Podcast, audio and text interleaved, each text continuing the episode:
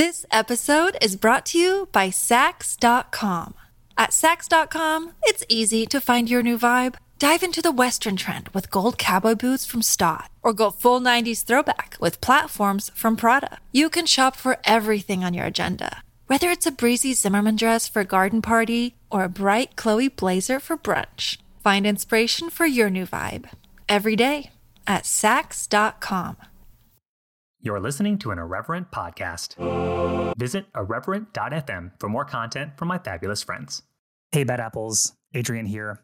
Before the episode runs, I just wanted to take a moment to hop on a mic and, and say a few things. At the time of this episode uh, releasing, it would be just four days from a terrible incident that took place in Colorado Springs. For those that are unaware, there was a mass shooting at a queer bar called Club Q where a lone gunman opened fire and injured dozens and killed five, two of which were trans folks, from what I'm reading. And all of this fell on the eve of Transgender Day of Remembrance 2022, which is a day dedicated to honoring the memory of transgender folks whose lives are lost to anti trans violence. For the queer bad apples listening to this show, I um, I just felt remiss if I didn't kind of say something, and, and I don't really have much to say. I, I can't begin to imagine the grief and the fear that you might be experiencing. I can't imagine how scary of a time it must be just to exist in this country or, or really any country that kind of spouts this homophobic, queerphobic, transphobic bigotry. Um, and again, I, I don't really have anything great to offer in this moment, um, but I just wanted to say I'm so, so sorry you deserve so much better than this. You deserve to be safe and accepted.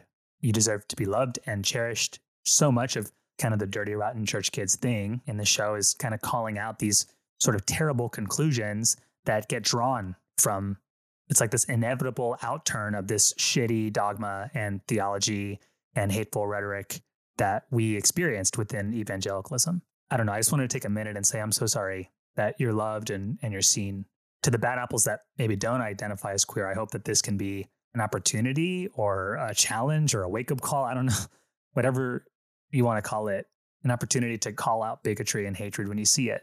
I mean, at the time of the episode dropping, right? Tomorrow is Thanksgiving. It's like National Cringy Conversation Day here in the US. Stomp that shit out when you hear it because homophobic and transphobic language leads to queer violence. It's it's that simple. So that's kind of all I have. I just wanted to say once again that I stand with you and that you're loved. I'm going to drop some resources in the show notes that national resources as well as Colorado specific resources that are designed to help the victims of the Colorado Spring shooting. And, you know, we're going to continue doing what we do, holding systems of power accountable and people in positions of power accountable and calling out bullshit when we see it, whether it's from the pulpit or from some politician. Anyway, that's all I had. Thanks again for listening. You're loved. And with that, on with the show.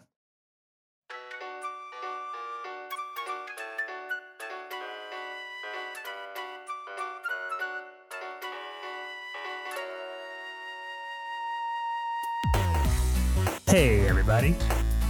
My name's Adrian, and if you're listening to this silky, silky smooth voice, you know what it is. You got yourself another episode of the Dirty Rotten Church Kids podcast. Hello, everyone listening out there. It is the month of November, year of our Lord 2022, and uh, feeling pretty okay. Well, crippling anxiety with the state of our country and general kind of nausea over just the the inevitable doom of our the collapse of society. But aside from that, I'm feeling really, really good, and I feel especially good because of my guest and guest co-host. So.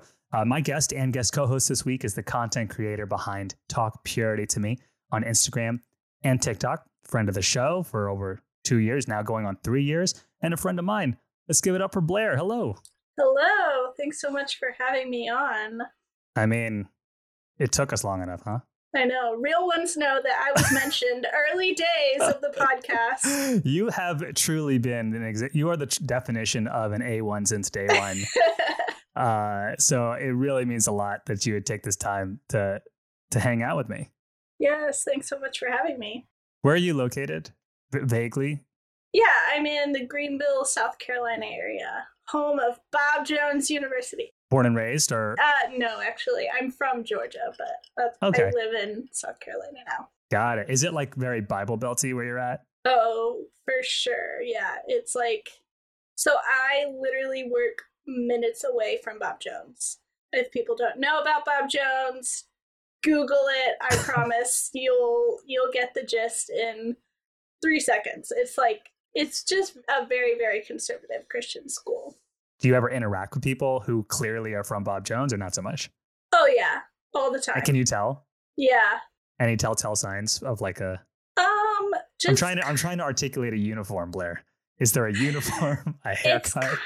like kind of like slightly out to date out of date clothing you know and it like might be a little i don't want to offend anyone you know their stores are great but you know when you can tell someone like they haven't cultivated a personal style because their religion hasn't allowed them to and so they just are wearing things that's like i don't know i don't know how to describe it just very like a veneer of joy and but you can kind Mm. of see through that Yeah, yeah, yeah. There's nothing like a good joy veneer. That's the best. That's the best. Is the outfit okay? And again, I'm sorry that I'm I'm banging this drum, but I'm genuinely curious. Is it like you're not trendy at all, or is it like Nashville sexy, which is like trendy for 2011? no not trendy at all Okay, like okay, just curious. kind of like Duggar's light i would Ah, say Okay. it's like not quite there because i mean women do wear pants they've been allowed to wear pants since like 2017 Oh, and good i'm for not them. joking Wait, what? No, it's a thing. Like I know people who are only a little bit younger than me who went to Bob Jones and while they were there, it went from girls cannot wear pants to girls can wear pants. Like Wow, 2017, yeah. the year of progress for women. At long last, Blair, they did it. So yeah, that's Bob Okay. Jones. Okay. All right. So, all right. So now that I can kind of locate you geographically as well as where you sit within a, a cultural uh, ecosystem, let's proceed with the conversation. Sorry, Blair. I went on a, on a, on a, a side quest. no, you're good. So I want to jump in and, and we have a whole topic that I want to talk about, but there are people who know of you because I have talked about you, but they, or perhaps they follow you, but there also might be listeners who don't know who you are. So I think if it'd be cool with you, let's just start from the top. Tell me, were you a church kid? And if so, what did that look like for you within your framework? I was definitely a church kid. I feel like like the definition of a church kid. My parents met each other at church. Nice. my mom was the church pianist. My dad was like a deacon and he was like director of Sunday school. I went to a really Southern Baptist church. There was no like church band, contemporary Christian music. It was all hymns, you know, it wasn't it was not like a contemporary church at all. Uh, at least like the first part of my growing up. Homeschooled for like all of elementary school with Bob Jones curriculum, of course. Oh man, pants not included. God forbid. pants were allowed. My mom was like slightly feminist, which Oh, was good. a little a little weird for where we lived and but she you know got her education she went off on her own a little bit and so she had that feminist edge you know we don't talk about it at church but you know here's the deal like Yeah, yeah. Cool, cool. so p- pants were cool at my house Okay, cool. But if the homeschooling authors of the curriculum knew, then they probably were not co- cool with it. probably not and some people that i was homeschooled with their families didn't allow them to wear pants so Got it. Okay. All right. All right. Sorry. This has been the your pants moment with Adrian Gibbs. I keep just banging the same drum. Tell me about pants. pants pants pants Talk pants to me. Okay. Next. Sorry. I- Continue.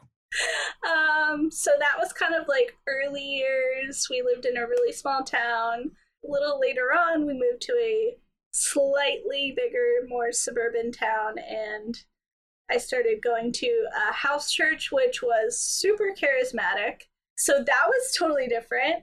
My parents didn't go to that house church with me. Basically, it was in my best friend's house. So it was kind of like if I went over to her house on a Friday night, that was house church night. It wasn't like I was just there because I wanted to see my friend. Like once it started, I was like all in. I was like so bought into the whole thing.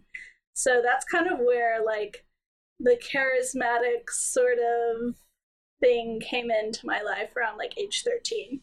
That's a lot of diversity when it comes to a religious experience, right? So Southern Baptist with hymns, ne'er Mhm. a electric guitar to be seen. And then you went to a charismatic experience. Was that like what, speaking in tongues and like Yeah. playing the same songs over and over again for a while? Yeah, like laying on of hands, prophecy, dreams. Did you ever do the the the Holy Spirit laughter? Yeah. Oh yeah. You did? Have you? I remember the first time I even witnessed that. I thought it was a joke. Like I didn't think Yeah. it was real. It did stress me out a little bit. I don't think that I wasn't like like I've seen people do it where it's like you're literally laughing for hours. It was never like that for me, but I experienced like a version of that, I guess. Sure, like a giddy Yeah, euphoria. Yeah.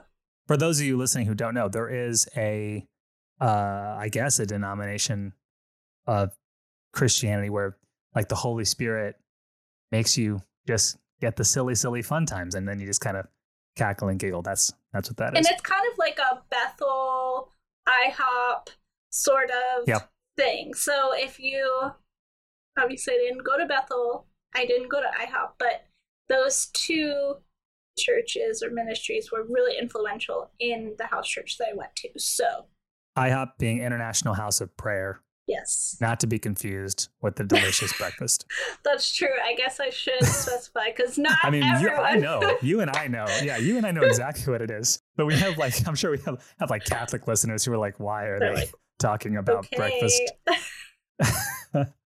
okay, so you went to the Southern Baptist Church. You started attending.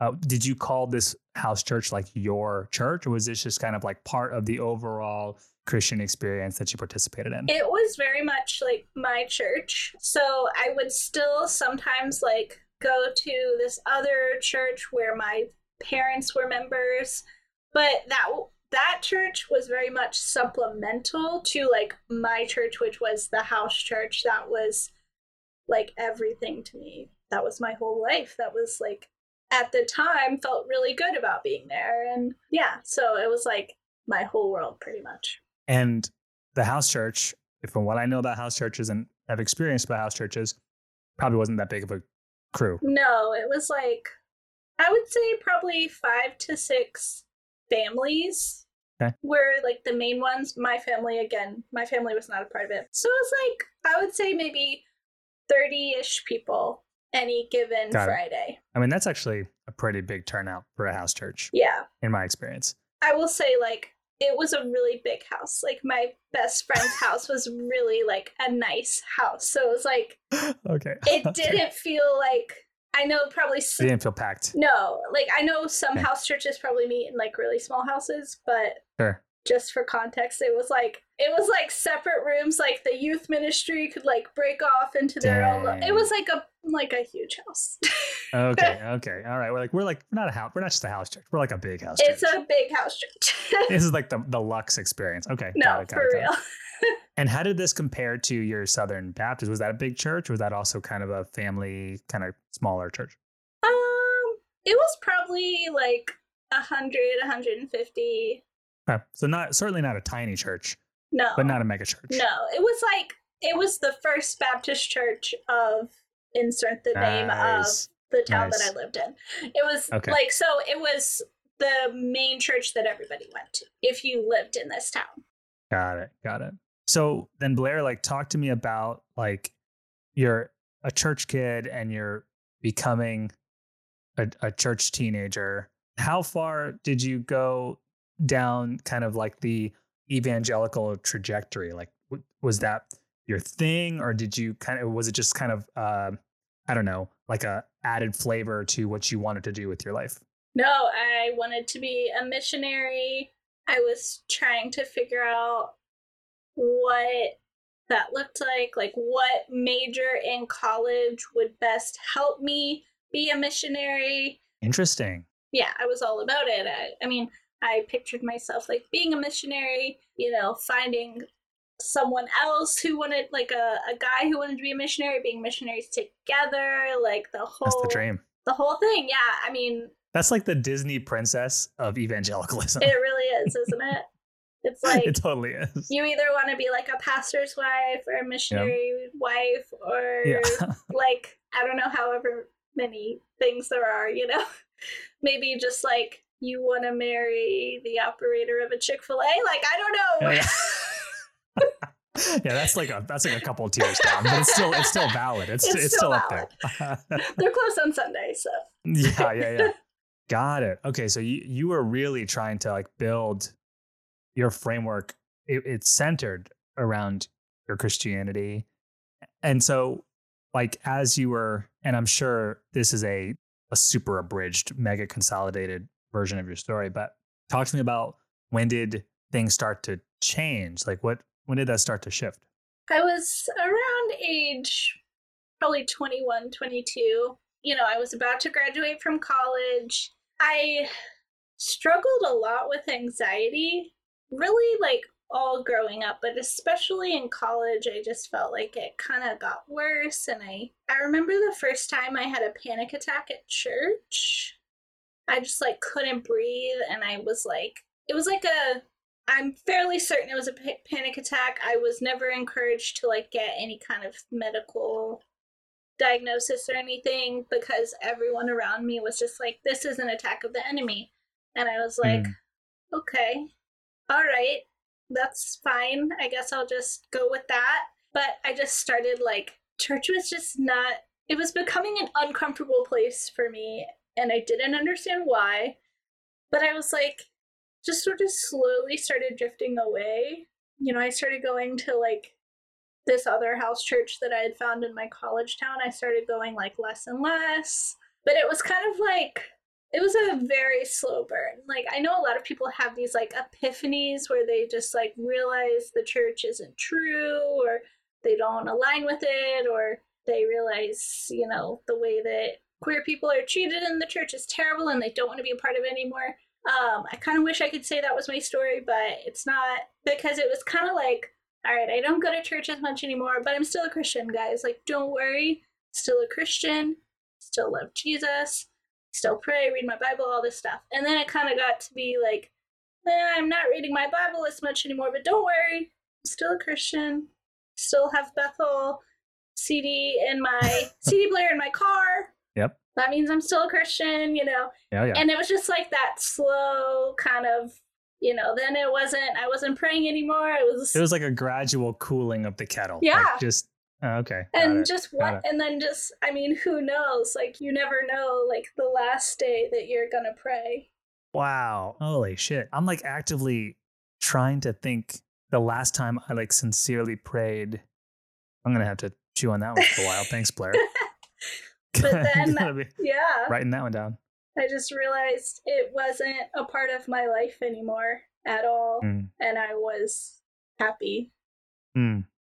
Was there any sort of correlation between the panic attacks and your evangelicalism, or was it just something that you just never really got a chance to uh, explore and look into and, and work on or work with because of your evangelicalism?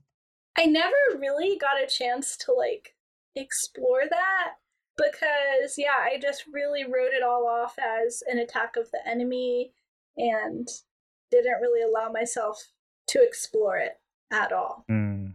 Mm. And when you finally like stopped going to church, what was the community situation like for you? I mean, if you're, I'm hearing like very kind of close knit, kind of small. Everybody knows everybody because we're all in the same living room slash huge foyer area. I don't know what this, what this massive mansion looks like. What did community turn out to be, or what happened in that when you left? You know, I graduated from college. I hung around in my college town for maybe six months after graduation, and then I moved to Maine, which is not the like at least okay. I lived in Portland, Maine, so there are parts of Maine that are really conservative, but where I was, it was like going to church made you the outlier. Like Interesting. you know that you know it's like people didn't go to church it was just like assumed that you didn't really do that Sure. or if you did it was like you went to church, cool, but like we're not talking about it. We're not going to sit around and like discuss the fact that you went to church. Like that's what you want to do. It was just such a different environment. I've never, I had never experienced that before. I mean, I lived in the South my whole life. So that was very different.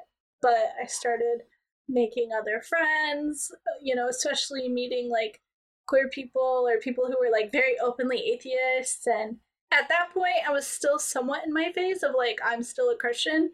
I was never really like this is gonna sound crazy, but yeah, I genuinely think that a lot of evangelicals are afraid of gay people.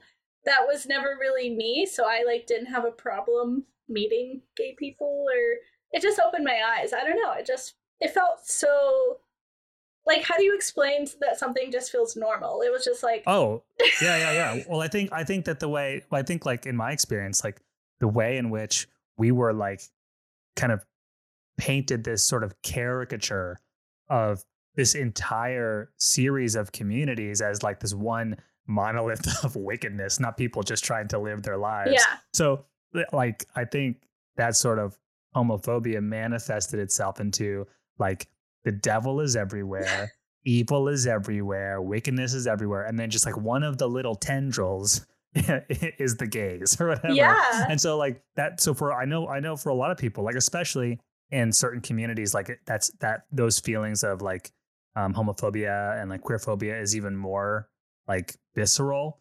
Um, so I, I I get what you're saying. Yeah. All that to say, I get what you're saying. but yeah, you just kind of like you're taught so many things about queer people or trans people that they're somehow just so different from you and then you try to conceptualize like what would it be like to have a friendship with queer people or trans people or whatever or atheists or whoever it is and you think that it must be so different to be friends with people in you know one of these like marginalized groups and then you realize it's not different. Yeah. It's just. It's like wait. It's like, uh, so if, I, am friends with them, I have to just be sitting in a dark room blasting black metal, literally, and like, killing a chicken or something. Like what?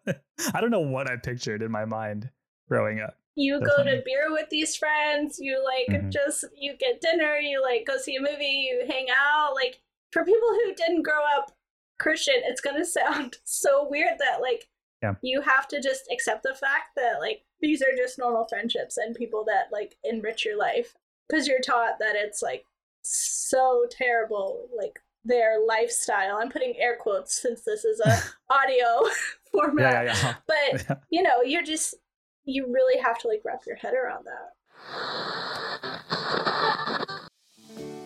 hey you are you struggling with keeping your relationships pure are you always worried about keeping yourself holy for your wedding day the way the good lord intended well, now you can. From the makers of the Clinging Cross and Testaments, Date Me Jesus. Date Me Jesus is the life size, fully posable Christ doll that goes everywhere you do. From the movies to the dinner to the game night to the back seat, bring Date Me Jesus everywhere you might be tempted to fornicate. Don't take our word for it. Listen to these satisfied customers. I went on a first date to the movies with Susan from class. And let me just say, I was really worried about keeping my thoughts pure and my hands sin free. Sure am glad I bought three tickets one for me, one for her, and one for Date Me Jesus, nestled right there between us with the snacks. Are you going to move him? Sorry, Susan. I'm leaving room for God. Is this real? Hey, Jesus. Pass the popcorn. This isn't what's happening, right? Bill. Bill, I'm about to go on my third date with Corey, and my parents said I could only go out with him again if I brought along my date me Jesus right here in the back seat. here comes Corey now. Uh, hey, Linda. Thanks for picking me up. What? Jesus Christ. it sure is. Thanks, Mom and Dad. But wait, there's more. Are you struggling to keep your eyes pure when you're home alone? Just situate Date Me Jesus directly behind your computer screen so you can gaze into the loving blue eyes of your Savior. Pornhub? More like the veil has been torn hub. Thanks, Date Me Jesus. You stay right there. Not only is Date Me Jesus a fantastic accountability partner, but you can also use his firm, muscular, fully posable arms to wrap you up at night, just like in those worship songs. Did we mention he's fully posable? No unforeseen or sloppy wet kisses here. Just the pure, dry, unchangeable love of my date me Jesus. Uh, hey, Becky. I've seen you at college group, and I was wondering if maybe you'd like to grab a cup of coffee with me sometime? Thanks, but no thanks, John.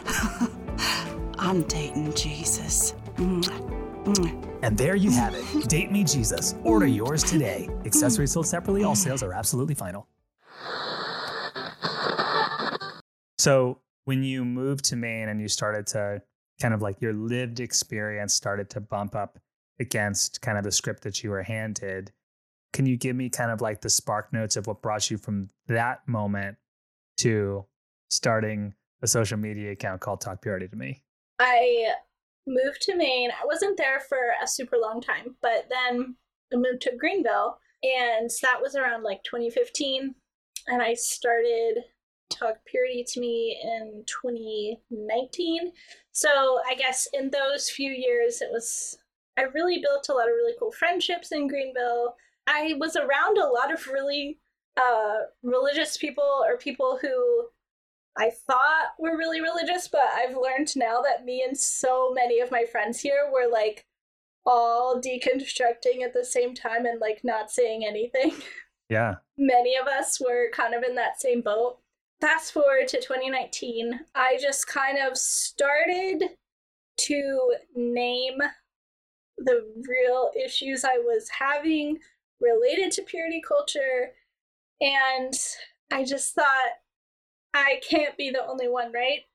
I can't be the only one. You know, I think in American culture and in American Christian culture, talking about sex is a huge taboo. I feel like there's this like false idea that Christians are more open to talking about sex now. I don't really think that's true, but they try to pretend they are. Yeah, they're trying to be like, no, we're cool with it, man. We be humping. Exactly. They're like, yeah. I, I don't know. It's like a whole weird thing. We could go down that rabbit hole. But I put this little thing out on my personal Instagram account, which is, you know, just a private account. And I was, you know, put a little question box in there in my stories. And I just said, How has purity culture affected you in your adult life? And the, I mean, I just got dozens of responses.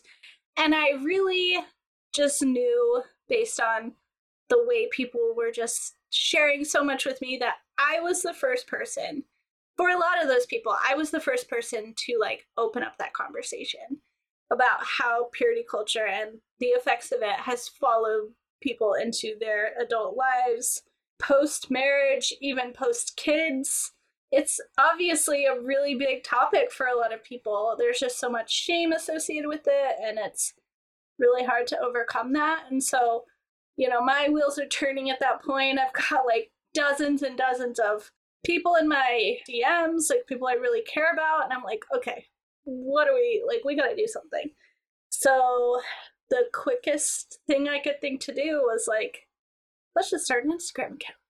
And I started the Instagram account, and uh, yeah, it just kind of took off. Obviously, it struck a nerve with a lot of people. So yeah, it did take off. It was cool. It was cool, like watching it like swell and get expand its reach in the way that it did. It was really rad. Mm-hmm. Yeah. Like I, I think I met you because of Talk Purity to me. I had just watched a documentary, like the Joshua Harris. Yeah. He had made a documentary called "I Kiss Dating Goodbye." Goodbye. it was like a very long, convoluted. Did you ever watch it? I didn't. I didn't watch it. I'm glad he's obviously, you know, changed his mind on a lot of things, but I never watched it personally yeah, it it was interesting. It was an interesting watch, and it was just as you said. It was really him kind of like kind of running it back. And I think at the time, I think he still identified as a Christian, which I believe he no longer does. Mm-hmm. But even when he was identifying as a Christian, he was like really naming all of the harm that his book kind of, uh, in a lot of ways, started. Um, I think it was one of the first like it was like the purity culture manifesto. Like I kiss dating goodbye. Yeah. Did you ever read that book? I did. I did. And he wrote some other books. I can't remember all the names of them. And then his brothers wrote other books that I read.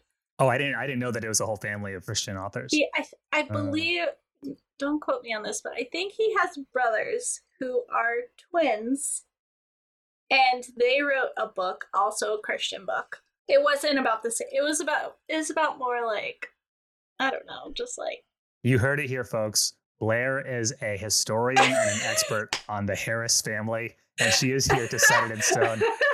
oh my god. If, if, if she's lying, hold her accountable. Seriously. I'm pretty sure the book was called Do Hard Things. Makes perfect sense. And it was That's- it was tracks. yeah. So it was about like, you know, doing things that are difficult for the kingdom of God, like that kind of thing. Mm, okay, okay, okay. This episode is brought to you by Saks.com. At Saks.com, it's easy to find your new vibe. Dive into the Western trend with gold cowboy boots from Staud, or go full 90s throwback with platforms from Prada. You can shop for everything on your agenda, whether it's a breezy Zimmermann dress for a garden party or a bright Chloe blazer for brunch. Find inspiration for your new vibe every day at Saks.com. I feel like this um, Blair kind of leads really well into the topic. I wanted to have you on and just talk to you about your story, Mhm. and then I was like, you can't have Blair from Top Purity to me on without talking about purity. So um, I say we jump right into our topic. What do you say? Let's do it. Tell me, Blair, in your experience, like you talked about, right, going to the small church, going to the house church, going to a, a couple different house churches, right, uh, across what sounds like a range of denominations. When did, I guess, the conversation of purity and like when did that get introduced into the crock pot for you? That was in that first house church. Um Oh, really? Okay, so that Mhm. early. yeah, it was like around age 13. How did that look? So this house church, like I said, it was like a lot of families, and a lot of those families all had kids in like my age range.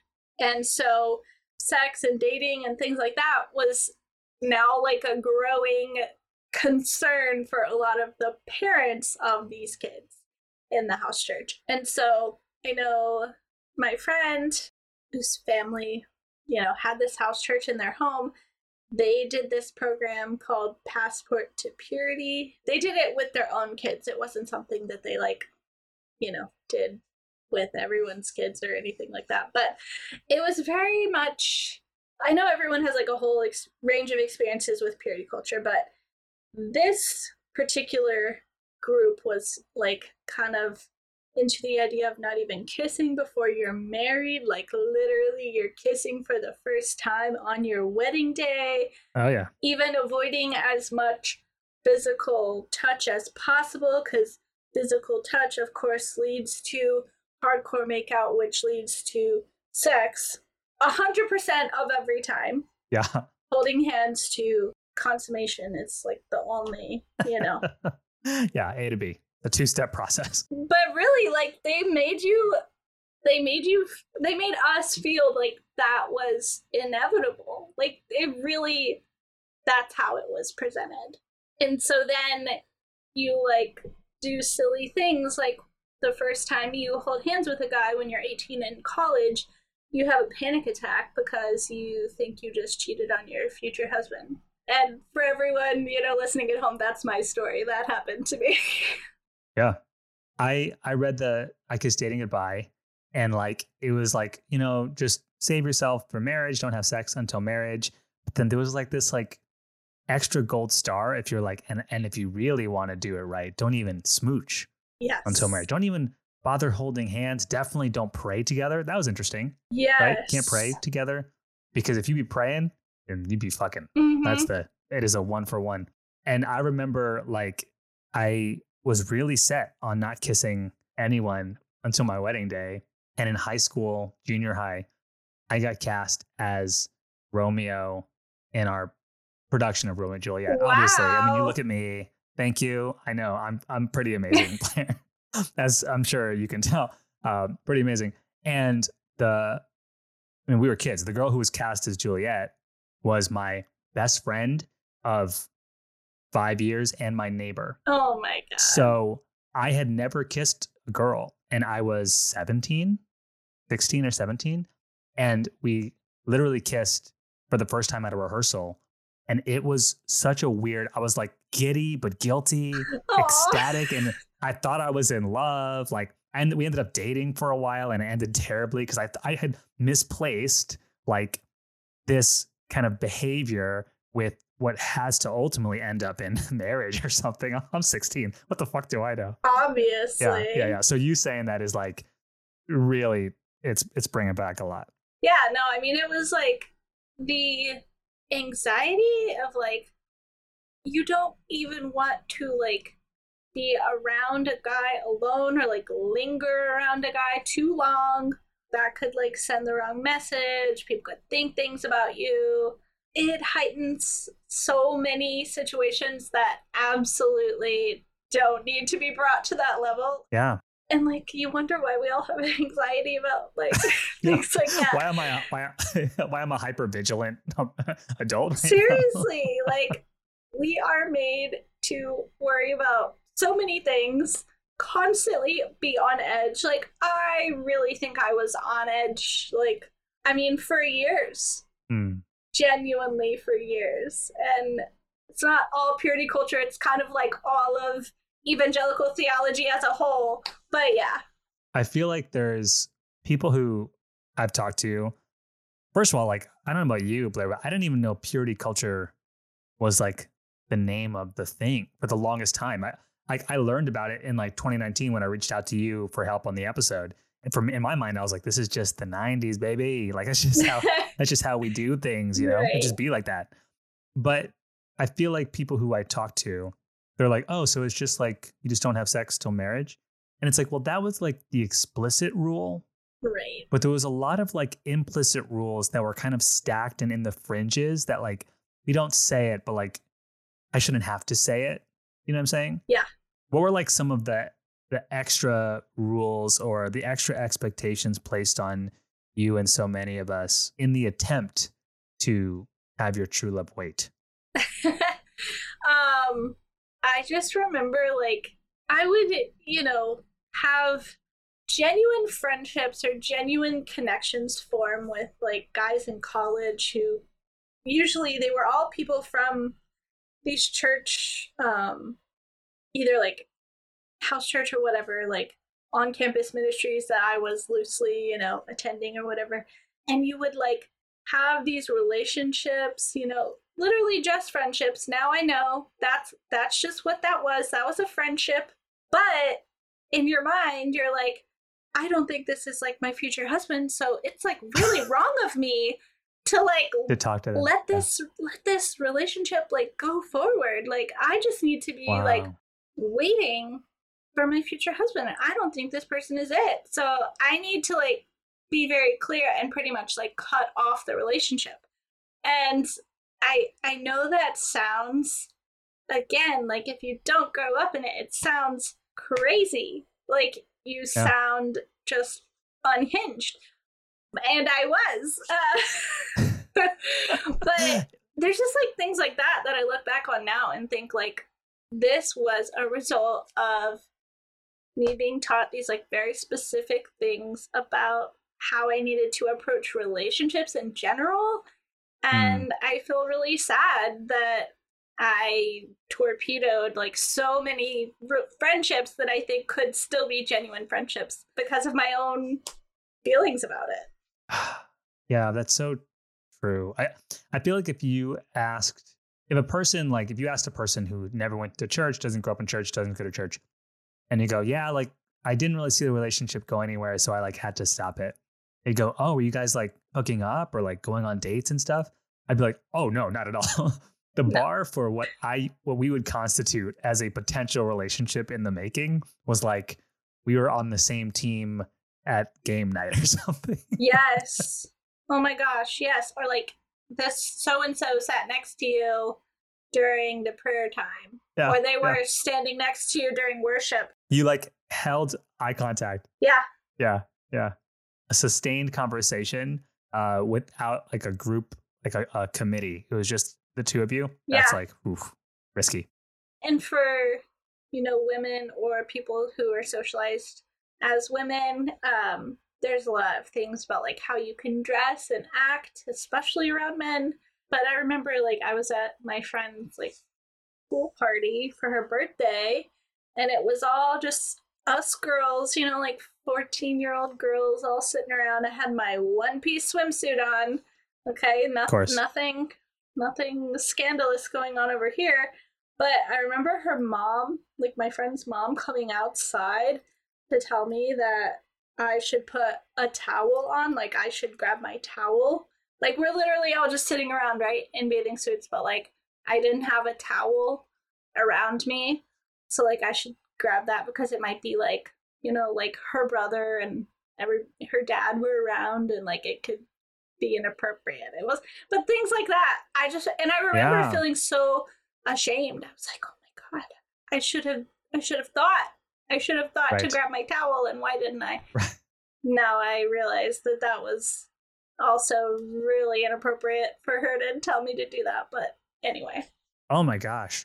Yeah. The modesty conversation, you mentioning that, I asked the Bad Apples to send in like kind of some of their stories and some of their experience with what purity looked like. And overwhelmingly, the feedback in the conversation was about the appearance of modesty. Um, what I, I do want to say this, and I'm kind of famous for hanging a lampshade on this stuff. I want to give a little bit of a disclaimer. Like, if you're listening, this is me and Blair talking about our experiences, but obviously, there's so many other folks who have way more painful experiences.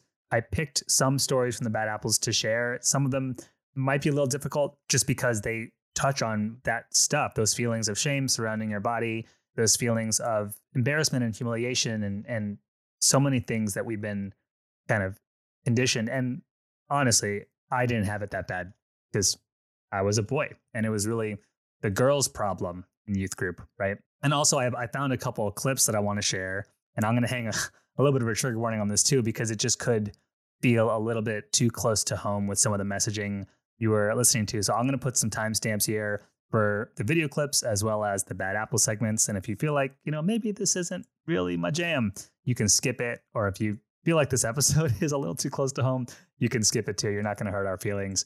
Um, th- this is a video, and kind of say this, Blair. I uh, I don't know why I do this to myself.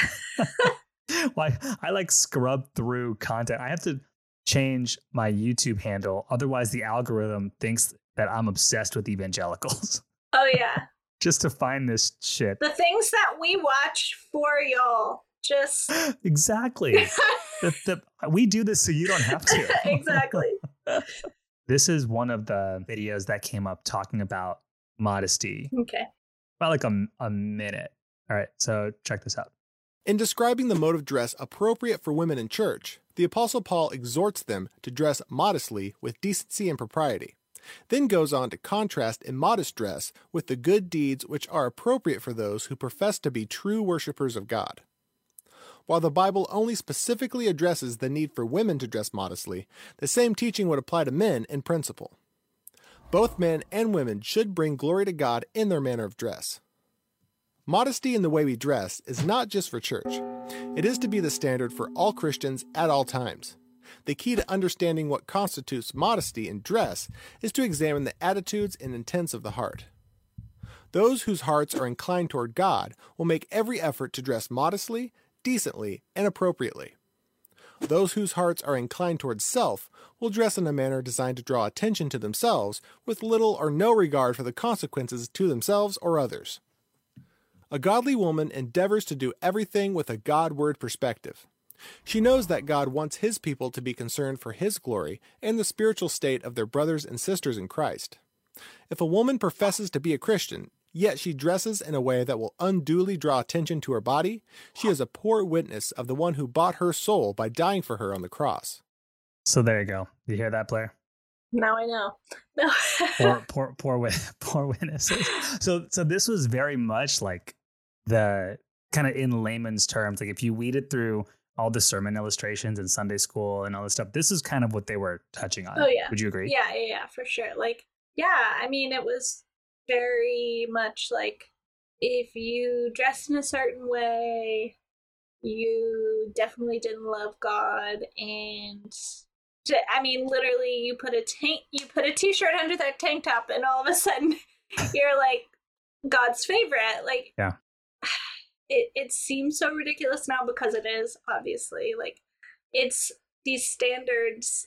I mean, if we are, you know, just the hypothetical, like, if we all claim to be serving an infinite God who's like beyond time and space, like I don't think he cares if your skirt comes three inches above your knee. Like how how small? I that's what I think about now. It's like mm. I don't believe in God. It's not it's not for me. But how small did we all make God that like there was all these rules and hoops to jump through? Like it just mm and and again like it took hearing so many stories and i don't think i ever noticed it. Looking back the whole responsibility to keep your a, a man or eh, you know a guy you know right we're all high school kids to keep a guy pure like the responsibility fell entirely on on the girls you know and the, like the women to do that. And it's so odd because like didn't the bible say like if your right hand causes you to sin like just cut it off? It would be like if your right hand causes you to sin then the store that you tried to steal from needs to burn itself down because you know right. like that doesn't make sense. Yeah and like the idea that i as a 13 year old girl was made to feel that if i was like kneeling on the ground praying and like my t-shirt came up a little too high up my back that like the 40 year old men in the room could think impure things about me and that like that was my problem. Right. That was like on me to fix that. That was your responsibility. It's wild. I mean, I was actually just thinking about that the other day, like how much time of my life I spent pulling clothing down because I was so afraid of like showing skin, you know, and just like oh, adjusting. I just like I don't do that anymore. Like I don't really do that much anymore at all. You know, maybe occasionally. So much of my teen years was just spent adjusting clothing. I, I know that's a random thought, but. no, that, I bet you if you could, like, if, if there was a way to go back and get some analytics on the lifespan of behaviors, the amount of time that like Christian evangelical girls had to be adjusting clothing for the sake of perceived propriety, it probably would be nuts. So much time. But like guys could like go to like church camp and like not wear shirts and like wearing like like yeah. you know, like whatever they want. It's, it's it's nuts. And I remember one time my friend's brother, he had, you know, been taking a shower. He came out. He had on like shorts. He didn't have on a shirt, and I reacted to that by like like turning a turning away really quickly, like and then everyone laughed at me. Like I was the one who was being like weird about it. I'm um, like, okay, he just came out in front of everyone without a shirt on. Like, why am I the weird one? Like, are right. we trying to be modest here? Like, you know. But anyway, yeah. that was just like my obviously now, like, do I think it's a big deal? No, no. But back then, like, we were all taught that it was a huge deal, but I was the one apparently yeah. who was like, making a huge deal out of nothing. Were there any um, particularly noteworthy sermon illustrations that you were taught or experienced or heard of that a pastor would use to kind of convey the idea of purity that stand out to you?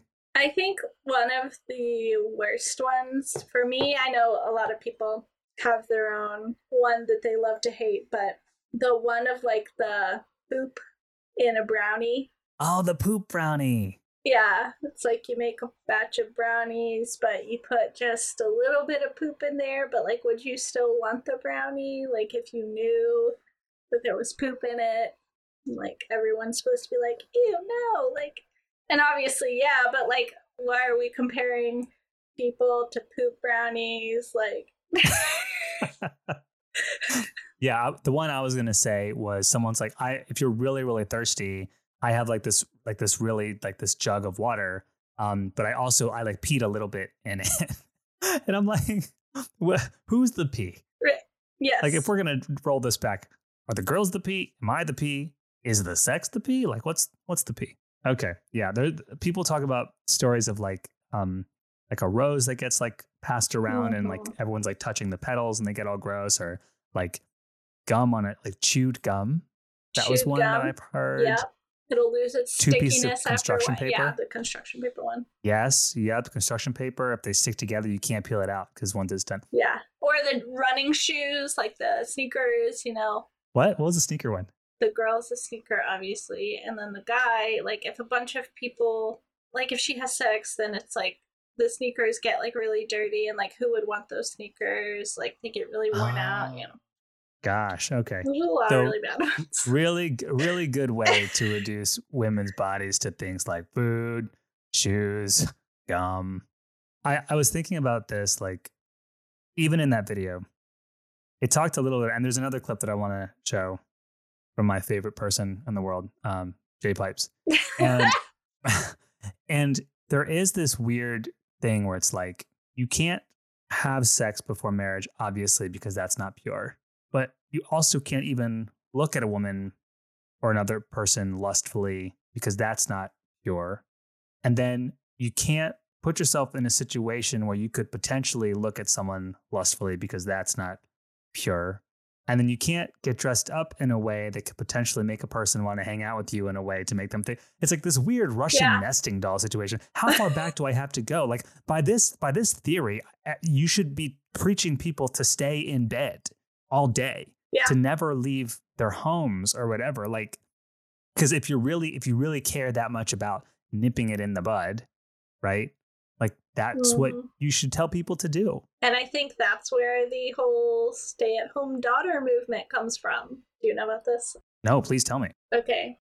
It's like this whole idea that girls they don't even need to go to college after high school. Like maybe they finish high school, but after that they need to be at home serving their family and waiting on their husband. They don't need to be out in the workplace. They don't need to be out getting an education. Maybe if it has to do, like maybe if they work in the church nursery, that could be okay Oh, of course. all about just like girls need to stay home until they have a husband and then they can stay home at their home. what's wild that is freaking wild to me but this was in the bible in maybe not explicitly like like fathers keep, keep your daughters at home locked up in the kitchen but like if you read the text literally it looks at women as like second tier to men and how their bodies need to you know need to be entirely submitted to their husbands and and then even down to the idea of like you are not your own like you are bought with the price like your body is intrinsically this kind of wicked vessel. It's this it's a getaway car right? Like it's just was supposed to just tie you over to get to heaven then you light it on fire and it's no good to- it's no good for you you know? Mhm. and I think the way so much of us, so many of us were taught to hate the flesh and like hate our body, it was a it, it wasn't that much of a jump to now I need to completely control every aspect of my behavior to make it as quote pure as possible. Yeah. And I think that's why so many people who grew up in this kind of ideology, like so many of us have anxiety, so many of us have OCD or just, you know, some obsessive tendencies. I mean, almost every person I know who grew up in evangelical Christianity has some sort of anxiety problem and usually obsessive tendencies as well. I think it just, I mean, obviously, like, I have hope that all of us are living a better life than we were. And I think that's true. And I think it's very possible, you know, if you don't feel like that now, that that is possible for you. But also, our brains were shaped by all of this. And there's Mhm. like, this is, it's like, I don't say this to be like a Debbie Downer, but this is reality. Like, my brain was shaped by these things that I grew up around. And that is the reality of the situation. And the Hmm. anxiety I experienced and all of that, I mean, it's a direct correlation to like what I went through. So, Yeah. Yeah. I was thinking about this. My wife Alyssa and I were married for a couple years at the time, and we went to a Halloween party. And I had always wanted to do like matching couples costumes. Like we had always just been like matching costume people. And I was looking at well, every Halloween. We always look at all of our previous Halloween costumes to go, oh yeah, look at that one. That was a good one. That was a good one. Hmm. Well, one year, Alyssa and I were Ash and Misty from Pokemon, Okay. and Alyssa never watched Pokemon, and so I just gave her. I just showed her, but I was like, "This could be cool." And then we turned our dog into like a little Pikachu, and it was really cute. Uh, it was quite cute. that's so and so, but she's like, "I don't know what to wear," and I said, "Oh, well, this is the the outfit." And she's like, "I can't wear that." Like, well, why? And she's like, "the The shorts are too short." Brandon, we we are in our early twenties, married, like going to a party with other early twenties married people, right? And even like for her, even just like the act of like showing too much of her own leg, like made her feel so uncomfortable. I was like, we you don't have to do this, and she ended up like tying a shirt around her waist, and then she felt comfortable enough to do it. And looking back, we like talked about it, and I was like, that was really that was a, a mind fuck, like you know, and and so it was a interesting thing to look at, just as you said. I mean, the roots are deep, and I, I'm sure that if I was really thoughtful, I could probably even now, this far removed from my own evangelicalism, I could probably still find things that make me uncomfortable that have their roots in dirty culture. Like Mhm. even if it's like we're like watching a movie and like a sex scene comes up, I'm like, oh god, oh I shouldn't be looking at this. This is I'm not. I promise, babe, I'm not. I'm not lusting in my heart. you know, isn't that like Yeah. what the like what the, what the fuck? I would still say that I dress fairly modest because I mean, I definitely probably not by Christian standards, but by just like the world in general around me. It's just something that I still like. I- I can't personally. I just can't bring myself to wear anything that I feel is like too low cut or like too short. Hmm. Short dresses are absolutely out of the question for me. It's just like I can't feel comfortable, and like maybe one day Sure.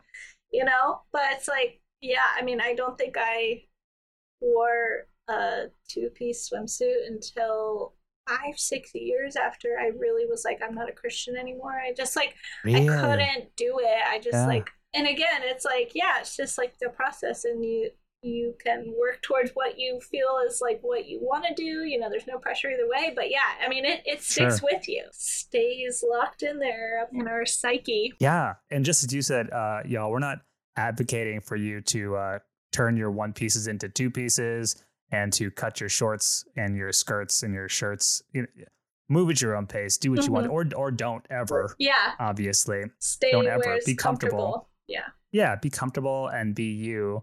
Um, but it, is it is nuts. Speaking of something that is nuts, John Piper. I'm gonna play a clip. This was I feel like it's a little different um, Okay. because if you moved from kind of the mega church evangelical machine as I did into the more cognitive, academic, you know, the Driscolls and the Pipers and the Chandlers and the and the David Platts, like as a Theo bro, we would scoff at behavior modification preachers. We would be like, come on, man. You can't just because we were the cool guys, right? We were the ones who were like, of course I have tattoos, bruh. You know, like Right. and so this is a video that I found because I, I can already imagine that like a Calvinist listening to this episode is going, well, obviously you didn't understand the gospel. You know, the gospel never said you have to wear one piece, you know. So just to kind of sprinkle a little bit of uh, counterweight to people who maybe were like, well, that was just the pop Christianity. It wasn't gospel centered Christianity. This is a, a clip from John Piper, and I think he kind of speaks to what a lot of people in this sort of new neo Calvinist, kind of hyper reformed theological school would consider uh, accurate. Check this out. Un- until God has become your treasure. So I'll just say this to any woman, any man who, who, who dresses inappropriately. Until God has become your treasure, until your own sin has become the thing you hate most, until the Word of God is your supreme authority, that you feel to be more precious than gold, sweeter than honey, until the gospel of Christ's death in your place is the most precious news in the world to you, until you have learned to deny yourself short term pleasures for the sake of long term joy and holiness, until you have grown to love the Holy Spirit and long for His fruit more than man's praise, until you count everything as loss compared to the supreme value of knowing Christ, your attitude towards your clothing and your appearance will be controlled by forces that don't honor Christ. So every pastor can see we got work to do. I mean, deep soul work to do, which means for a pastor that 99% of his effort will be the establishment in the heart of these glorious supernatural works of God. For folks who are hearing this sitting in that school of thought, they would argue that, well, obviously it's not cool to just tell women to wear longer skirts. Obviously, it's not cool to tell men to just not look at porn. What it really means is how much do you love God? Mm-hmm. And I think they're in this shift to reframe a narrative the kind of the Calvinist solution or the Reformed solution is like, well, if you really love God and really love the gospel enough, then everything else will just kind of fall into place. Did you ever like interact with any of that sort of theology or any of that language? Totally. Yeah, I and I think for me that was a huge motivation and really like a lot of the purity culture stuff because it was really, you know, the message I was getting was how far will you go? How much will you change your lifestyle? How willing are you to look, you know, ridiculous to the world in order to love God and do his will and, you know, be in his favor, literally, um, to have God's favor. And yeah, I mean, I think that is that was my motivation for so much because yeah, of course I love God. And oh, you, an adult who I trust, is telling me that if I don't kiss someone till I get married, that is like God's ultimate best plan for me. Like, okay, sure, yeah, bet. Like, I will, I will do that. Mm-hmm. I, I completely relate to like this fear that like John Piper is trying to elicit from people because that's really what it is. It's like if you uh, if you see a mini skirt and you think it's cute, you obviously don't love God enough. So get your shit together. Obviously, John yeah. John Piper wouldn't say that, but yeah, it it's like the stakes become so much higher because it's like now it becomes this junk drawer of how much do you adore God? Because it's this, it's a yes or it's an in or an out thing. You adore God or you don't.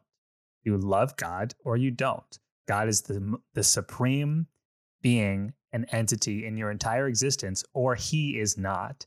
And if you just get in at that level, then you're almost like trapped then. Mm-hmm. Because like so so we agree it's like it's like you're you're arguing with like a an apologist, which was a lot of them were apologists, where it's like, so we agree that we believe God is all supreme in your life. Okay, great. So now every single thing in your life has to fall under that quote unquote headship, that lordship of God. And it just so happens that the movies you watch and the way you interact with uh, other people, you know, women or men, the way that you dress, the way that you behave or think, all of that now has to fall in line because you set the precedent that God is the most important thing. And, it was also okay. So yes, God is the most important thing. You want to do His will, but it was never, at least to me, it was like never really hundred percent clear. Like the way that I was taught was like you could be outside of God's will and not even know it.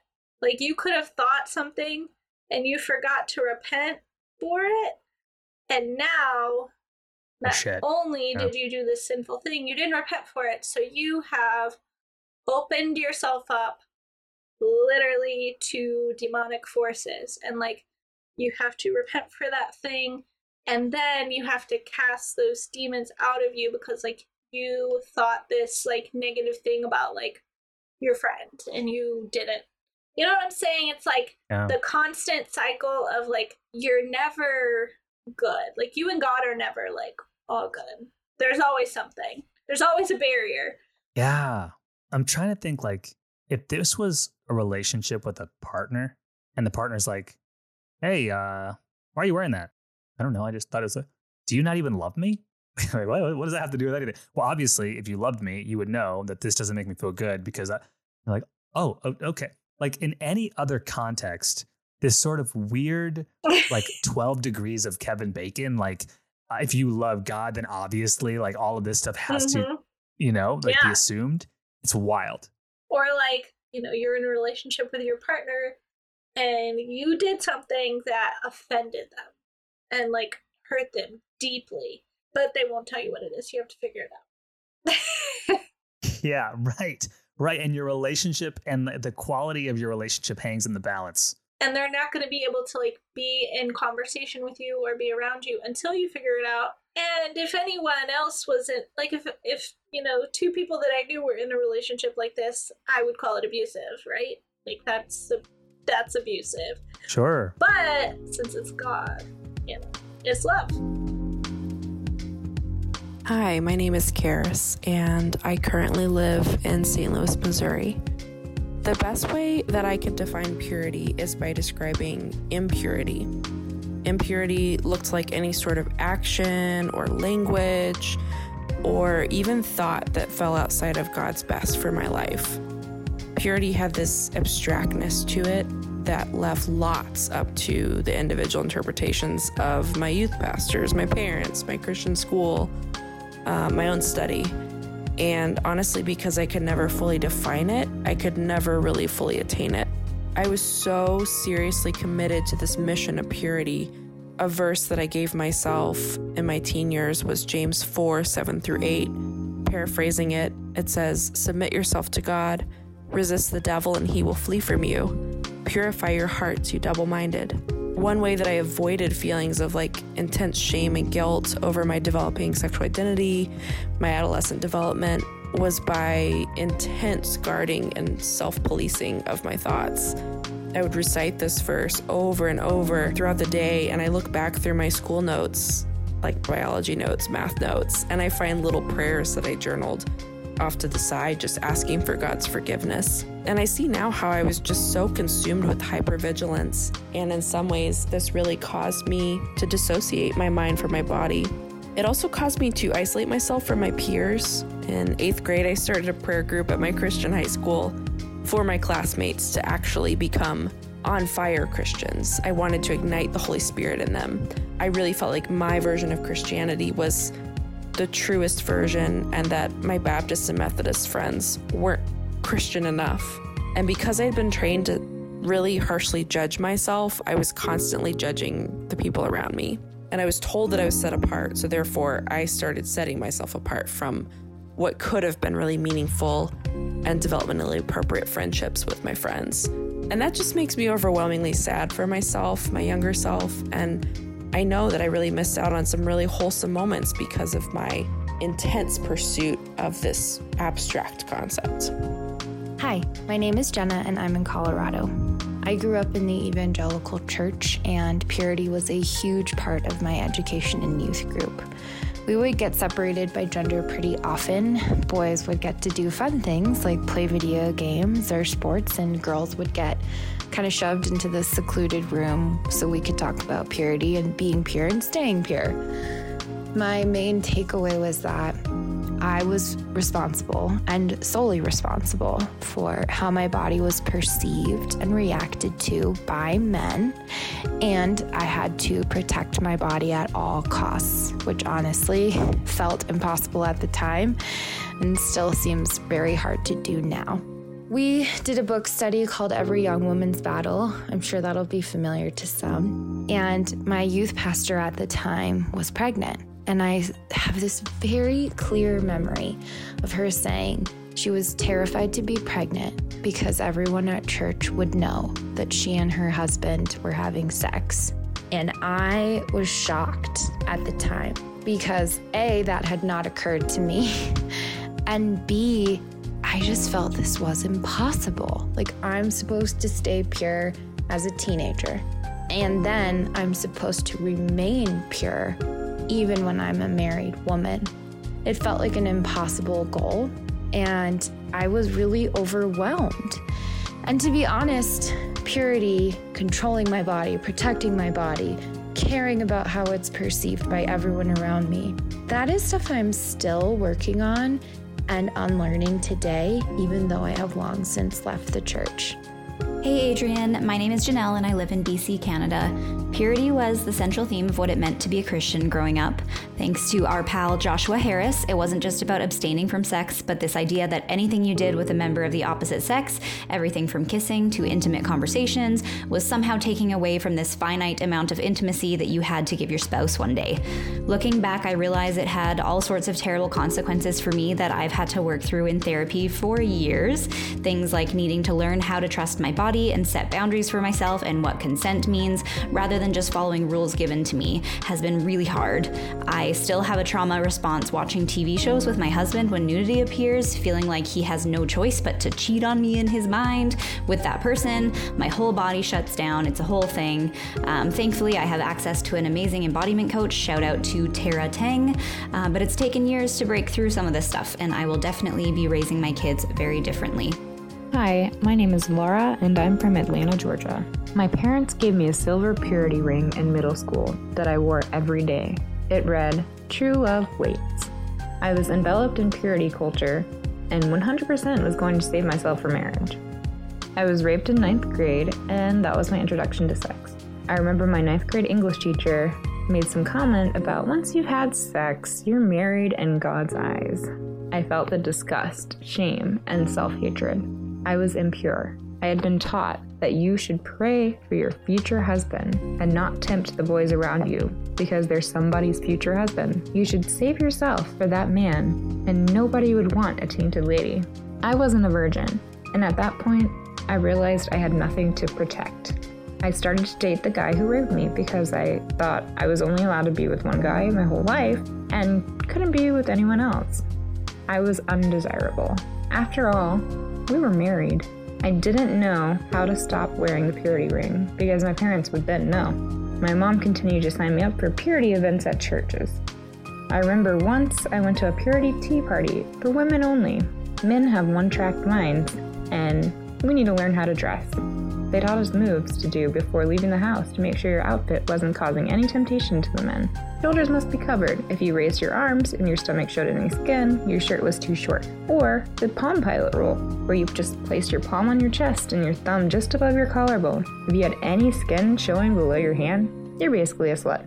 It taught me to hate my body. And how do I feel looking back? Angry. I stayed in an abusive relationship I never wanted to begin with for four years because of purity culture. Hi, my name is Morgan, and I am currently living in Iowa City, Iowa. I grew up in a Catholic household, um, although we switched to the ELCA church when I was in middle school.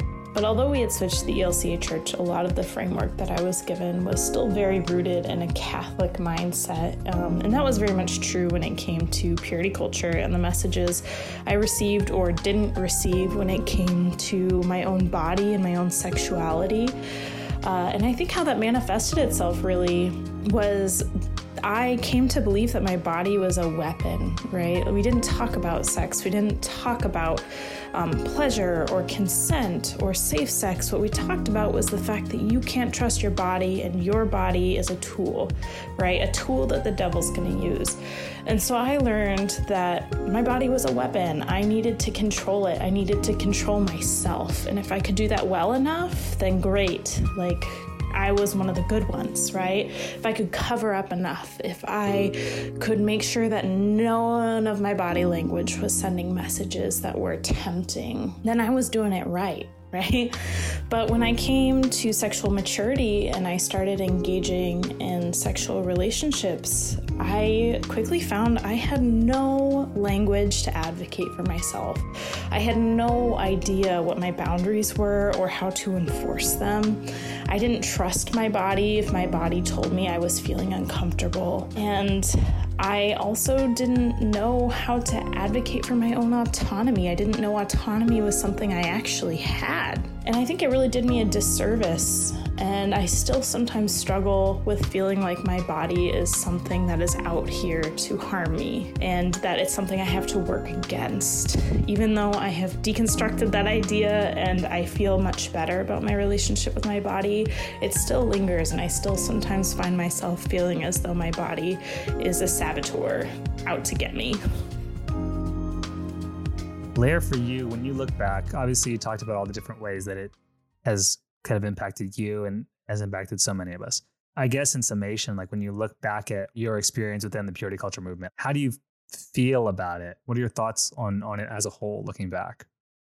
I feel really sad for all the years that I spent denying something, a part of myself that is so fundamental to the human experience. You know, most people at some point in their lives will have sex. Not everyone, but most people will. Um, just statistically, uh, we know that. But I spent so many years thinking that even the thought of that was a bad thing, it was a sin, and I needed to do everything to deny it, made myself really wound up about anything related to romance, sex, relationships to where it took me a while to figure out how to like feel emotions around sex or like feel anything about it because I spent so many years just like blocking all of that out.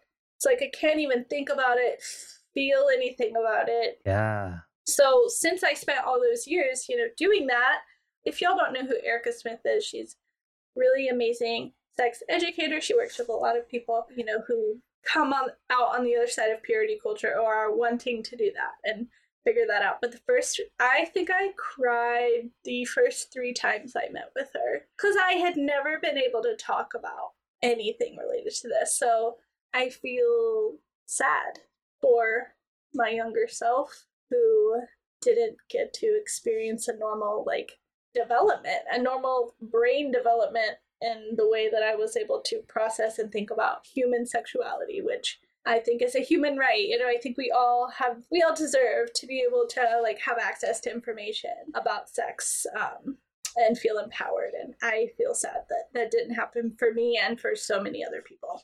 Yeah.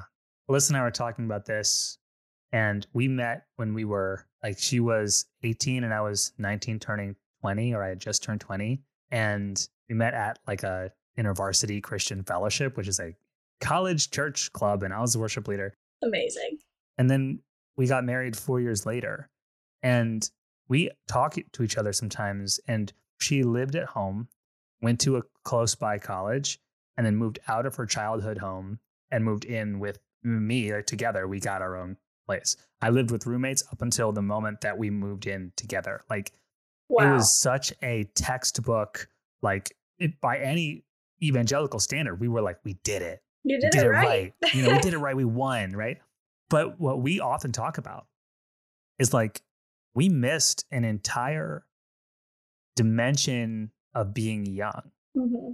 Like Alyssa's like, she's just now, so many years later, like prioritizing like going out drinking and dancing with her friends because it just was something that she just never thought she had license to do because as we talked about just the appearance and the lust aspect and the attention aspect and all these little like things these little seeds that were planted in people's minds to feel you can't do that. And even for me like i never like i i did it i did more partying than she did but like it was never like nuts.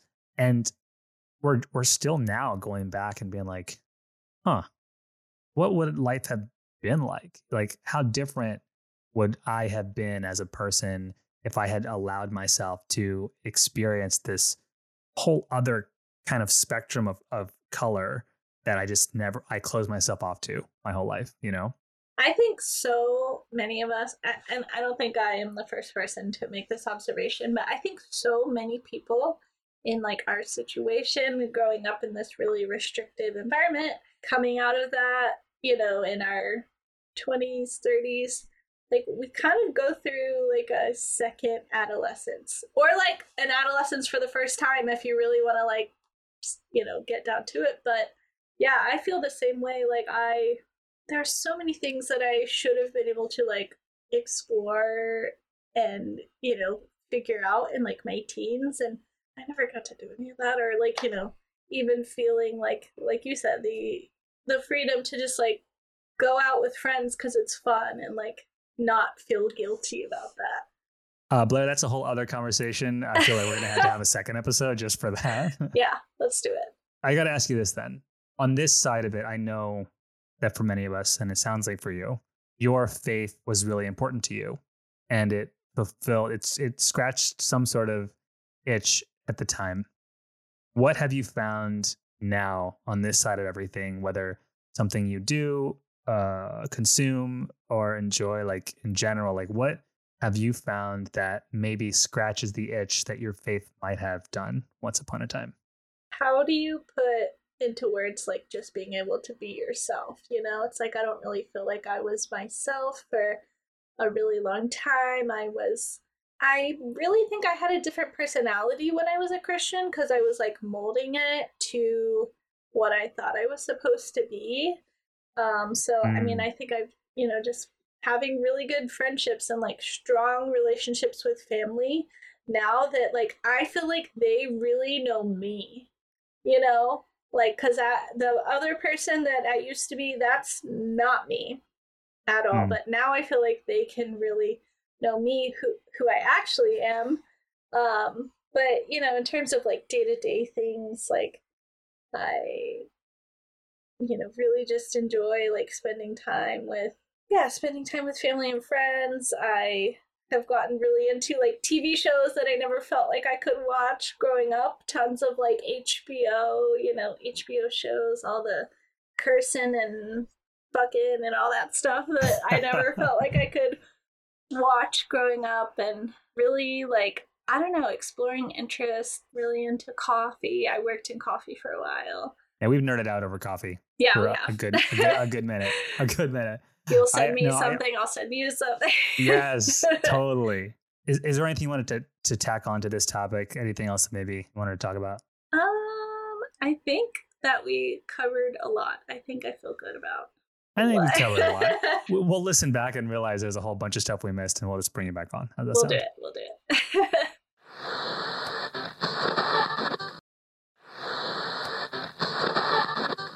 So, Blair, I think now that we talked about it, I think it's time for the last segment of the night. What do you th- What do you say? Let's do it. This is sip, smoke, read. Sip, smoke, sip, smoke, read. Hey. So you know we read that shit. That shit. Only sip the finest party lit. On my couch and I So you're thinking, listen to these idiots. But here you keep on listening,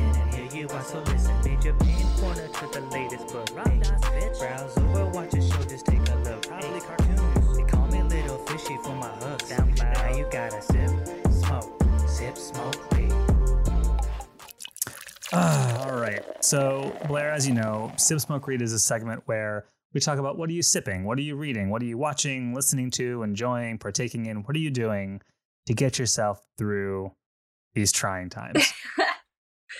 well, um, in terms of what am I sipping? Actually, throughout the pod, um, I had a little. It's basically just Bulleit bitters. You know, basically an old fashioned, except I forgot to get orange at the store, so there's no orange in there. Mm. Bulleit bourbon is that is that your uh that your jam? Yeah, I really like it. I'm not like I like bourbon, but if anybody tries to have a big conversation with me about it, I don't know that I would have a ton to contribute. I like it. I drink I drink this one and I like this one. Perfect not really big on smoking. The old asthma kind of takes the wind out of my sails on that one, but uh, but uh, I do enjoy what I can get legally in South Carolina. Like Delta Eight gummies are great. Love me a Delta Eight. Delta Eight is great. It's good, right? Like, yeah, I really enjoy it. Is there any like brand that you want to give a shout out to? I don't even know the name of it to be honest. Okay, okay, great. well, if you're not going to do it, um, I have an affiliate link for Botany oh. Farms, and they're outstanding. I'll drop a link in the show notes, everyone. support the channel. You send me that too because I I will. I am not brand loyal to anyone, so That's good to know. That's good to know. All right, you're not in anyone's pocket yet. no, All right. not at all. Sorry, continue. I interrupted you. Book wise, right now I'm reading Salem's Lot, which is a Stephen King book. I really like Stephen King. Um, I am really into. I mean, I love horror, horror, scary movies. Like, I'm really into that genre. And he obviously has written a lot of books that have become classic horror movies. Yeah. I'm enjoying that one. And then as soon as we finish here, I will be walking right out into my living room and watching White Lotus. Episode just dropped. It's every Sunday night. So yeah, really uh White Lotus season 2 just started a few weeks ago. I don't know if you've watched any of it. I was gonna mention it on my. I, I we just started it. Okay. We're like four episodes in, and it's season 1? You just started season 1? Yeah. Okay. Yeah. Am I in for it? Oh yeah, like at the end of season one, I was so excited for season two. I was literally like checking every once in a while, like when is season two coming? Nice. Okay. Cool. And in season two, like you know, if you hurry get to season two, season two has Aubrey Plaza, which is Ah, she's amazing. she's amazing. So Amazing. okay, so your turn. Oh my god. So good. Like I didn't It's a train wreck. I didn't think I would ever love a show that's about like really rich people and like just them being Yeah. really rich. Like that's Just the whole show. Money. Yeah. but yeah, yeah. it's so good. It's so good. What I love about Succession is every character is problematic. All of them. and every character like there isn't there isn't a like a white knight like there isn't a a hero like they're all just terrible Yeah. and and that's why it's compelling um yeah i i loved it so so good. caught up to that and then started watching white lotus simply because i had nothing left to watch and everyone was talking about it and i was like okay let's give it a spin. And alyssa and i watched the first episode and we're like i don't know. I don't know if it's gonna i don't know. And i said let's do another episode. Yeah. and now we're four episodes in and and we're all about it. It is so good. okay cool. That's good to know. Should be pleased to know that that it continues to to deliver. And when you finish that, if you've never watched The Sopranos, you should watch The Sopranos. oh i have never watched the sopranos. You should. it still holds up? Are you are you a nostalgic sopranos fan or are you a fan of the sopranos for what it actually is as a show I'm a more recent watcher. oh okay I never really was like super. I mean, I don't remember when The Sopranos came out. there's no way of knowing yeah, no way of knowing. Um, I think my mom said she watched it more so when it came out. So 1999 Okay, yeah. So I was very young. Um, I was very young when it came out, so obviously it wasn't a show that I would have been watching at the time Oh, it was coming up. But got it are there problematic things about it? Yes, there are. 1999 Yes, yeah but okay it's it it's also. I mean, it's really good. all right adding it to my list thank you um, other than that, it is officially Christmas music season. I don't know if you are pro Christmas music or anti Christmas music as a whole, Blair, but I am like, once Halloween is over, yeah, then I start with like Christmas jazz. And then like like like Vince Guaraldi, and I have like a cool like jazz playlist just to kind of like pepper in some motif. yeah. And then right around now is when I go like just balls to the wall Christmas tunes. Okay. Well, I too love Christmas music. There is a really good Christmas jazz album by Duke Ellington. I may have sent this to you before. The Sugar Rum Cherry Duke Ellington album. It's basically just a jazz version of the Nutcracker Suite. Nuh-uh. Every single song from the from the Hmm. Nutcracker, but a jazz version. Oh, sugar rum cherry. Yeah. That's good. Like That's Sugar brilliant. Plum Fairy. Yeah. So Yeah, yeah, yeah. and it's Duke Ellington, so obviously it's Yep. fantastic. You should add that to your list. Okay. Okay. I, I knew I was going to enjoy this conversation, Blair. This part, this part of the. so I have a subscription to Dayglow Coffee, Ooh. Um, and so uh, are you familiar with Dayglow? I feel like I've heard rumblings of Dayglow. Yeah. So so Dayglow is like a subscription service, Okay. um, and they just went from sourcing coffees from all over, Yeah. To actually roasting their own stuff. Yeah, so they were a multi roaster first, and now they. Correct. It was really, really delicious. And of course, now my mind escapes me on which one they sent me. a, it was a, it was in Ecuador. Okay. And it was, and I don't know the notes, but it was delicious. My best friend from high school, his name is Tom. He was the owner and proprietor of Dayglow. Ooh. And so I was like happy to support him and, and it's just been great to see them. So they're great. That's so cool. Yeah. Yeah. Really proud of them. Is that Florida based or? California. Okay, cool. Other than that, it is almost eggnog season, Blair. It is almost eggnog season. For me, uh, the first eggnog of the year is always on Thanksgiving. Um, if anyone wants to know, um, is Adrian a, a, a militant eggnog fan in the way he is militant about all of his interests? The answer is yes. Um, uh, Southern Comfort brand vanilla spice eggnog is the only eggnog that you should be enjoying, and I will I will stand by that.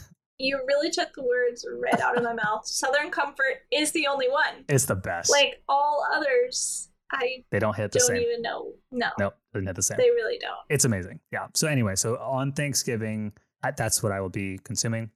Uh, I had a new cocktail at a restaurant we went to just uh, two nights ago, and I had never had it before. It is a prickly pear margarita. Ooh. Um, I didn't know that a prickly pear was like a distinct sort of fruit, Yeah. but it is a essentially like a like a pear cactus or something. It's it's I don't I don't know, but it, I don't know Yeah, they're really is. unique looking. Yeah. And so they uh, had prickly pear margaritas. And so it is essentially tequila, Cointreau, lime juice, and then like a their own kind of proprietary prickly pear syrup. It was so good. Mm. I um have become a bit of a cocktail boy, and so I'm gonna take a stab at figuring out how to make it. That sounds so good. It, it was really great. And then the last thing is I started re- a book series that I had read ages ago, and I decided I want to circle back to it. And it is The Witcher. Mm. Have you ever read any of the Witcher books? I haven't. If you're into like fantasy at all, I'm I'm enjoying it. And I found out that The Witcher, uh, originally starring Henry Cavill, has been recast, and Liam Hemsworth is now going to become the new Henry Cavill. And they're not changing Hmm. characters; like they're just gonna swap. They're just doing the old switcheroo. How are they doing that? I don't know. And I, they're just going, oh yeah, he's he's he's Geralt now. It's no, you know, and and you have to just suspend your disbelief. But those two are very different energies, like very different vibes. Like I, don't- I don't know. I'm going to reserve judgment until I see it. Yeah. Interesting. All right. I forgot. I I feel like I should have asked you, but top five Christmas movies. That's a great question. Okay, um, top five. I, I don't know if I can give it to you in order because I, I Don't would need more about it. time to think Yeah. about it. I would need more time for that. Yeah, yeah, yeah. Home Alone 2, National Lampoon Christmas Vacation, Home Alone 1, The Holiday, and probably either Four Christmases or Jingle All the Way for very for different reasons. Okay. How about you? Ours are similar. I mean, Home Alone 1 and 2, Great. for sure. National Lampoons, we have watched that every Christmas that I can remember. It's amazing. It is so good. I you can't it's not Christmas without it. Agreed. Truly. 100% agree. A Christmas story. See, I've never, you know, hopped aboard the Christmas story train. Okay. No judgment for you. And don't judge me I for mean- not watching it. I think it's like a nostalgia thing for me, honestly. Like, if I was to watch A Christmas Story today, I don't know if I would love it. I don't know. I'm not saying I would, I'm not saying I wouldn't. Yeah, I feel the same way about Jingle All the Way. Yeah, I think it's a nostalgia thing. I think it's my grandfather thought it was the funniest movie ever. He just loved it so much, and I think I loved it because he loved it. You know, he just Sure, one of of those course. things. And then I really love The Grinch, the animated version, the Boris Karloff. Like, Yeah. I really love that one. That's oh, a Oh, that's also one. a nostalgia one. It's so good though. Yeah, that's a good one. That's a good one. So okay. All right. I passed the vibe check. Well done, Blair. Well done. I think that's all that I had as far as sip smoking and reading. Was there anything else that you had? I think that's it. Cool. Just excited for holiday cocktails. I'll Yeah. I'll keep you posted. Yeah, please do. We're going to have to swap hol- uh, holiday cocktail recipes. yes. So, Blair, as we kind of wrap up, where can folks find you consume your content, support you, and partner with you? Tell us all the things. So I'm on Instagram, TikTok, and I am on Twitter. We'll see how much longer it lasts. In this last dying breath. yeah, we this is the same week that Twitter absolutely popped off um, at Elon bed. Musk's expense. Yep. Uh, yeah.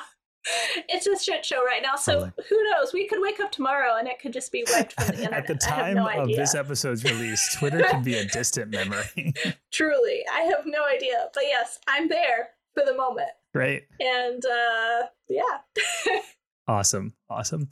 Everyone, if you want to uh, support Dirty Rotten Church Kids, you can go to dirtyrottenchurchkids.com. There is a Patreon, there is a merch store. Uh, you can find DRCK on Twitter and Instagram, on uh, TikTok. Uh, you can send me an email, dirtyrottenck at gmail.com. And I think that's everything. I think I threw all of it all in one. But Just go to dirtyrottenchurchkids.com and it's all there. Ah, well, everyone, thank you so much for listening to this episode of the Dirty Rotten Church Kids podcast. Special thank you to you, Blair. Thanks so much for co hosting this with me. This was a really good time. We got to do it again. yes, thank you so much. Everyone, appreciate you. Thank you for listening. Keep up the dirty work, y'all. And remember, it's, It's all, all going to gonna be be okay. Huge thanks to Blair from Talk Purity to me for co hosting this episode, and special shout out to Virginia Spots from the Sheridan Tapes for adding her acting and writing to the commercial sketch. Last but not least, thanks to the bad apples that shared their stories. Take care of yourselves, and take care of each other. Every fall, my uncle Eldred used to build us a maze out of hay bales for us kids to play in. We called it Hay Place. Eldred called it Hay World. Eventually, lawyers were brought in, but that's all behind us. Hay Place lives on.